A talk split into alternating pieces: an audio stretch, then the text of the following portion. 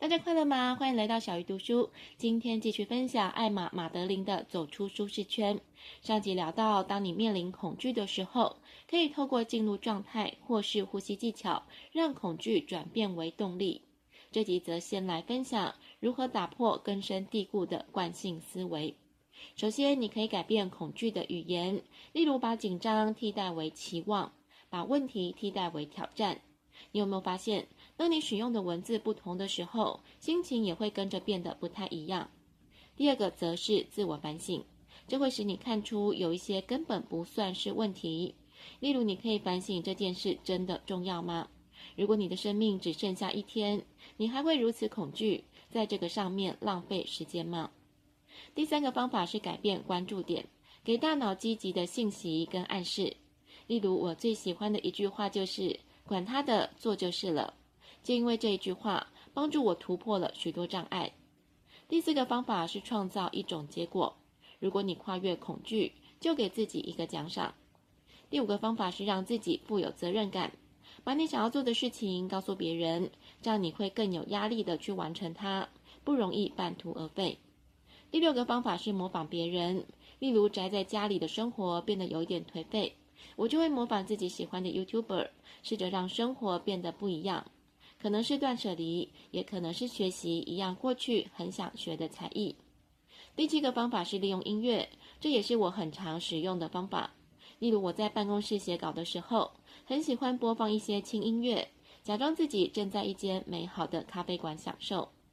第八个方法是改变环境，这里的环境有两个含义，一个是空间，一个是你身边的人。有时候，如果你身边的人都有积极跟鼓舞的本质，自然你消极的情绪就会减缓很多。第九个方法是创造强大的触发器，例如刚刚提到的音乐，可能你只要听到某一首歌，就会突然变得很有动力；也可能是某一种气味，会马上让你放松心情。第十个方法是形象化，你是否曾经因为做了一个很真实的梦，当你醒来的时候，发现自己哭了或是笑了？这是因为大脑无法区分真实跟非真实的场景，即使它是一场梦，依然激发身体的反应。因此，下一次当你感到焦虑或是紧张时，你就试着在脑中清晰地想象巨大的成功。你要真正进入想象的场景，例如你应该看到什么，应该听到什么，最后真正去感受你可以感受到的积极情绪，那些美好、温暖跟满足的感受。然后把感受印在你的脑海里，下次回到当下，专注在成功的结果，因为你会吸引你所专注的，所以要保持积极的态度。当你能透过这些方法来打破惯性思维，接着你还可以透过一些锻炼，让自己保持积极的心态。第一个积极计划，在一天开始的时候，花几分钟思考一下，你今天想要收获什么，而不是漫无目的的做事。第二个方法是用不同的角度看待负面事物。前几天原本早上没有采访行程，我想要利用这段时间写节目的脚本。后来临时有一个突发的行程，让我觉得不太开心。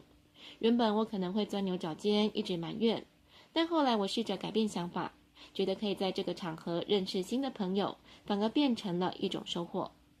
第三个方法是确保你被积极影响所包围。随着年纪的渐长，经常往来的朋友虽然变少，但都是能给我正面能量的朋友，我相当的珍惜。第四个方法是拥抱错误，永远不要害怕犯错，不要久久不能释怀或是掩饰错误，这会给你造成限制。第五个方法是学会感恩，我尽量每天写感恩日记，感恩真的会让你知道你已经拥有很多财富。第六个方法是怡然自得，做自己。有时候你身上某些特质跟别人的价值观冲突，但是你不需要去处理，只要享受做自己，并且尽力而为就好。很感恩自己在迷惘的时候能读到这本书，也希望自己的分享可以帮助到跟我有类似处境的人。小鱼读书下一次要读哪一本好书，敬请期待。